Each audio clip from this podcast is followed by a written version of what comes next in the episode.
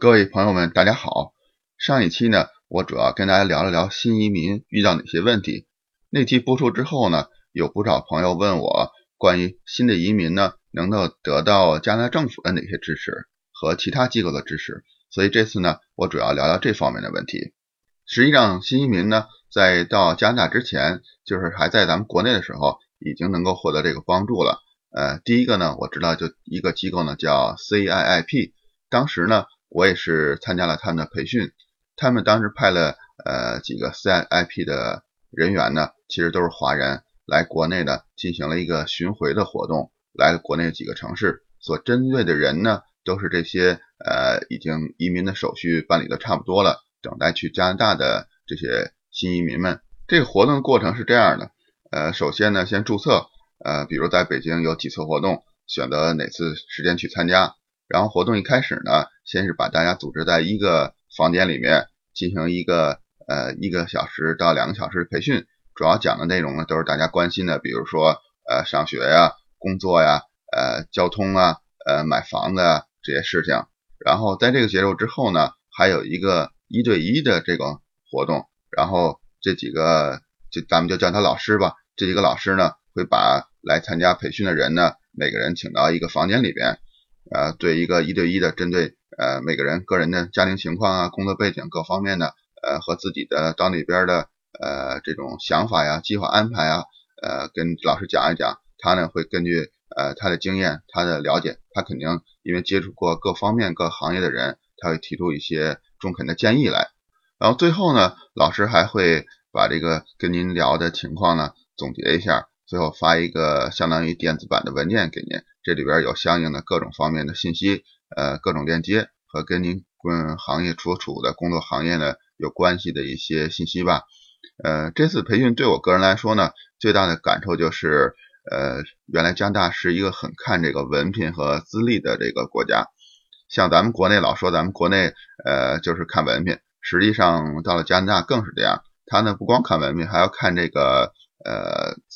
就是职业的资格的证书。比如电工的是几级的，呃，木工是几级的，必须得有这方面的证书呢，才能从事这种相对来说专业的工作。还比如呢，在 N 省呢有一个机构叫呃 Professional Engineer Ontario，呃，他们提供的一个认证呢叫 P 点 ENG，呃，都叫 PEng，这个有这个呃认证呢，对找工作就有很多的帮助，而且有些工作在招聘的时候呢。会明显的写出来，他需要有这个认证才能，呃，这个人才能获得这个职位。所以在来加拿大之前呢，了解这方面的信息呢，还是有帮助的。呃，尤其是现在我工作当中也感觉到，有些人呢，邮件的落款呢，就会写上自己是有这个 PN 制的，这个肯定大家可能会呃刮目相看一下。呃，刚才跟大家主要聊呢，是咱们能获得的第一个帮助，在甚至在登陆加拿大之前，离开国内之前。呃，获得帮助叫 CIIP，然后第二个呢，呃，我觉得能获得帮助呢，是从银行的，呃，咱们在来加之前呢，就可以在加拿大呢开办一个银行的账户，呃，当时我所办理账户呢是在呃蒙特利尔银行这边，大家都叫它 BMO，在这个银行呢，它在北京有一个相当于办事处一样，它呢会把咱们的信息呢发到在多伦多也好，或者在其他的城市也好，在那里呢给您建立一个银行账户。有了这个账户呢，你就可以从国内呢把钱汇到加拿大的账户上了。这样呢会有两个好处，一个是呢您拿到这个呃资金的证明之后，就可以在登陆加拿大的时候，在海关办理像呃叫枫叶卡的这个过程当中呢，需要出示这个资金证明，你就可以拿这个作为资金证明。第二呢，对您在加拿大用钱也很方便。比如说您九月一号登陆，呃在去之前呢，就可以在加拿大的开户房呢。约他呢，在九月二号见面。这样呢，您到了加拿大，呃，第二天早晨呢，就可以去银行去开激活这个账户，同时拿到借记卡或者甚至信用卡，这要根据具体的情况。呃，我们当时只是拿到了借记卡，但是有这卡呢，对您在各方面消费呢，就提供了很多的方便了。第三方面呢，主要关于税务方面的，因为加拿大的税务这系统啊，确实是挺复杂的。呃，包括呃，因为咱们在来加拿大之前，可能在国内呢。多多少少，呃，有一点存款呀，有自己的房子呀。至于这些呃资产呢怎么来处理，是一个挺挺多的挺大的问题，所以大家呃抓紧这个机会，如果正好赶到有加拿大的注册的税务师呢，在国内做这方面的培训呢，这是一个非常好的机会。至于具体的呃条款信息呢，因为也第一呢，我对这方面了解有限；第二呢，这些税务的要求呢，呃，也会在时移时移，所以大家呢自己一定通过自己的网络建立好，比如说来加拿大之前呢，建立好一个群呢，跟这方面的朋友呢，呃，互通有无，呃，了解有这方面的培训呢，一定要不要错过这方面的机会。好了，现在呢，咱们再聊聊，呃，到了加拿大之后能够得到哪些帮助？呃，各个地方呢。呃，每个地方呢就有不同的组织，呃，像我们这边呢有三个组织，一个叫 YMCA，还有一个 NCCE，还有另外一个大家都叫它五 W。其实呢，后来我发现还不止这三个组织，还有呃各种各样的，呃，但是跟他们接触的很少，或者只接触过一两次，也就忘记他们的名字了。呃，这种组织呢，基本上都是有政府资助的。首先呢，咱们说 YMCA。这应该是一个全国性的组织。我在他们的网站上查了一下，一共有一千七百个网点。YMCA 呢，我觉得它主要是在生活方面对大家提供帮助。呃，每个 YMCA 呢都可能找到咱们有华人的工作人员。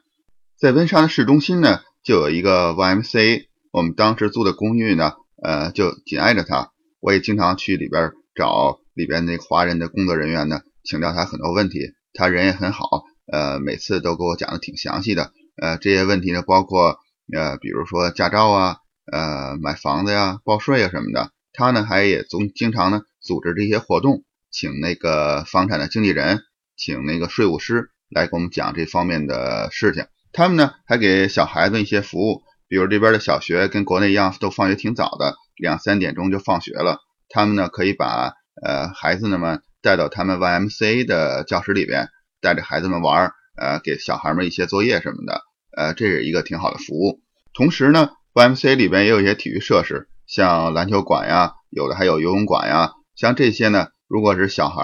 放学之后在里边有他们 YMCA 的工作人员带着呢，就在里边随便玩。但是如果大人要去呢，就是收会员费的。总的来说呢，YMCA 给我的最大的帮助呢，就是里边的那位华人的工作人员。我有什么生活上的问题呢？就可以去找到他，他呢，呃，总之每次都会给我一个满意的回答。同时呢，YMC 呢也有免费的英语培训班。在我们这儿呢，还有另外一个机构，就是刚才提到的 NCCE，它呢应该只是在温莎地区的。呃，我相信大家如果去别的城市呢，也会有类似的机构。它的主要工作呢，就是提供呃免费的英语培训，同时呢，帮助大家呢找工作。呃，语言学习班呢。叫 Link，L I N C，呃，这些培训都是免费的。呃，在培训之前呢，呃，先做一个语言测试。这个测试呢，呃，当时还得去另外一个机构去做。呃，不是每个机构都提供这种测试。呃，这个测试呢是分成八级，他们叫 C L B，呃，从一级到八级。拿到这个测试之后呢，呃，再去上相应的语言班，Link 班。呃，测试呢是分成听书、听说、读写各个方面，所以在那个上这个 Link 语言班呢，也可能会把比如呃读写分的级别高一点，听说呢分的级别低一点，因为咱们中国人呃国人过来，可能很多人都像我一样有这种问题，语言说起来会呃不如听不如读呢和写呢好。这个叫 Link 的语言班呢。除了新移民在上，我看一些呃来了挺多年的，嗯，大爷大妈们也在上，他们也不用工作，呃，白天呢也闲在家里没事儿，就上这儿来上上课，呃，学英语，跟其他的大爷大妈们或者是稍微年轻一点人聊聊天啊，这么一天半天的就过去了，呃，打发时间，呃，他们的生活还是挺惬意的。除了这种呃纯教语言的这种 link 班呢。NCCE 呢还提供一些其他的培训，呃，这个就需要呃 CLB 呢测试呢要达到呃五六以上，或者说上另一个班了，已经上到五六级、六七级了，就可以参加这方面的培训。这方面培训呢，比如说有呃小生意班，呃怎么写这个简历的班，然后怎么呃找工作的班，还有这种培训。像小生意班呢，它主要是教大家怎么来申办这公司、注册这公司，呃，包括一些相关税务的问题。呃，简历呢，呃，班儿呢还教大家怎么修改这简历。呃，简历好像也挺重要的。呃，比如上面跟这跟咱们国内不一样，这边的简历呢，上面是不能写性别的，不能写生日的。呃，就这些，呃，我后来知道也觉得挺，呃，挺不一不一样的。然后还有一种班呢，我觉得挺好的，呃，是像有带工作，嗯，可以给你找一个工作实习机会，就是经过一段时间的这种呃课程的培训，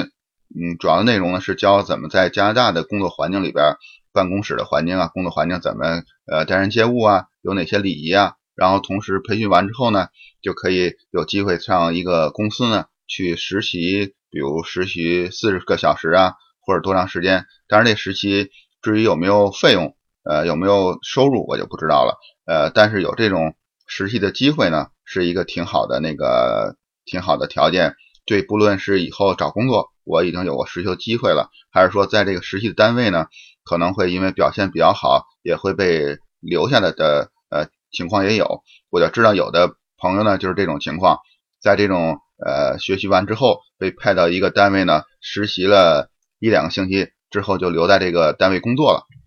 除了这些培训班呢，呃 NCCE 还有一个部门专门帮助新移民找工作的，呃他呢就帮我曾经修改过简历，呃同时呢每周呢也会给我发这个呃只要您在那边呃登记好之后，他就会。帮助在网上收集各种的招聘信息，呃，汇总起来发到邮箱里边。同时呢，他还跟呃当地的各个企业呢进行联系，呃，办一些招聘会，呃，专场招聘会，在他那 NCCE 的那个办公室里边，专门有一个区域，呃，这个招聘单位呢上这边来面试来。同时呢，他们也会组织一些大型的招聘会，呃，找一个呃体育场馆，呃，请来当地的企业。然后，呃，大家随便，当然想招应聘的人呢，随便参加，呃，自己跟每个用人单位呢去去谈。我对在这个部门工作的两个华人呃工作人员呢，我觉得他们工作起来真是挺专业的，而且在尽他们所有的努力，在帮助新移民们找到工作。呃，刚才主要说的是 YMCA 和 NCCE，呃，下面咱们再聊聊小朋友们都能得到哪些帮助。呃，第一呢是在图书馆，图书馆呢会呃经常会组织一些活动，有时候周末呀，有时候万圣节呀，会把小朋友组织起来办一些那个呃游戏啊方面的。同时呢，还有呃老师呢或者图书馆的工作人员呢带小朋友一起读读书啊，画画画啊什么的。呃，这些我觉得也是挺温馨的。小朋友来了之后，呃，朋友很少，在这儿呢就可以有些活动，呃，结交一些。同龄的朋友们，另外呢，我们这儿还有一个相当于小孩活动中心似的，呃，嗯，家长呢在家，尤其是妈妈们带着孩子，一天还挺辛苦的，可以每天上午呢，呃，八九点钟把孩子呢带到这个活动中心，呃，有的时候会有三四个，有的时候多的时候会有十几个，那里边有老师呢带着孩子们在这个活动室呢做游戏，呃，同时呢也学英语啊，在那个。中午的时候，十一点、十二点钟呢，还会有一些那个呃简单的午饭，所以妈妈带着孩子去那儿呢，等于就可以在那儿休息了，这样有半天的休息时间。呃，孩子在那儿呢，也是一个呃接触英语的环境。像我家小孩刚来的时候呢，正好赶到暑假，在里边玩了两个月吧，呃，这样等他在九月份开学上学的时候呢，就不那么发怵了。总的来说呢，呃，这边有各种各样的机构在帮助新移民们解决生活上的问题啊，呃，工作上的问题啊。所有的工作人员呢都非常真诚，他们在尽他们的努力帮助咱们。另外一个大的好处呢，就是通过参加这些机构的活动呢，呃，认识了很多朋友，当然主要是华人朋友，呃，不单是自己，孩子们也认识一些呃小朋友，这样呢使自己的生活更丰富多彩一些。最后呢，我再聊聊大家都关心的牛奶金吧。呃，在加拿大呢，呃，新移民过来都可以申请牛奶金，尤其是在没有收入的情况下，呃，牛奶金呢来了之后就可以申请。呃，早点申请晚点申请呢也没有太大的关系，它总之会把那个呃以前呃从登录那天开始算，把这些呢都可以补上。牛奶金呢，当然是咱们华人的说法，这边呢叫 child benefit，当然是给小朋友的。呃，根据家庭的收入啊，小朋友的呃数量的多少，呃，比如说如果没有家庭收入的呃家庭，然后有一个小孩儿的牛奶金呢，大概是在四百到五百左右，然后多一个孩子呢就会多一些。这个牛奶金呢，一开始是通过支票每个月呢寄到自己的家里，等到了第二年四月份，呃，一报税之后呢，在税务局有了自己的那个账户之后。在上面可以注册，呃，这个银行的账户，就可以在呃政府呢就会把这个钱呢直接打到您的银行的账户里边。呃，低收入的家庭呢，因为咱们新移民来之后呢没有工作，都属于低收入的。呃，这些呢可以领到呃一些其他的优惠，比如说去报名参加一些活动，呃，能够有给小朋友啊，我指的是呃能给一些优惠，比如说我家小孩去参加呃滑冰的。这个课程就可以只交百分之十的这个费用就可以了，呃，当然不是一年都是这样，呃，只能选一两个学期才能这样。然后同时在呃市中心的那个游泳的呃水上乐园呢，每个季度呢可以以非常低的价格去一次，呃，同时还有一些其他的课程，呃，都可以享受优惠。当然了，等到找到工作，呃，第二年一报税之后呢，这些呃牛奶金呢。呃，还有这些优惠呢，逐渐都会减少，以至于没有。呃，所以大家在那个没找工作之前，还是尽量享受这些福利吧。呃，这两期呢，呃，上期和这期呢，讲的都是跟新移民有关系的事情。呃，下一期呢，我争取讲点别的。谢谢各位朋友们的收听，咱们下期再见。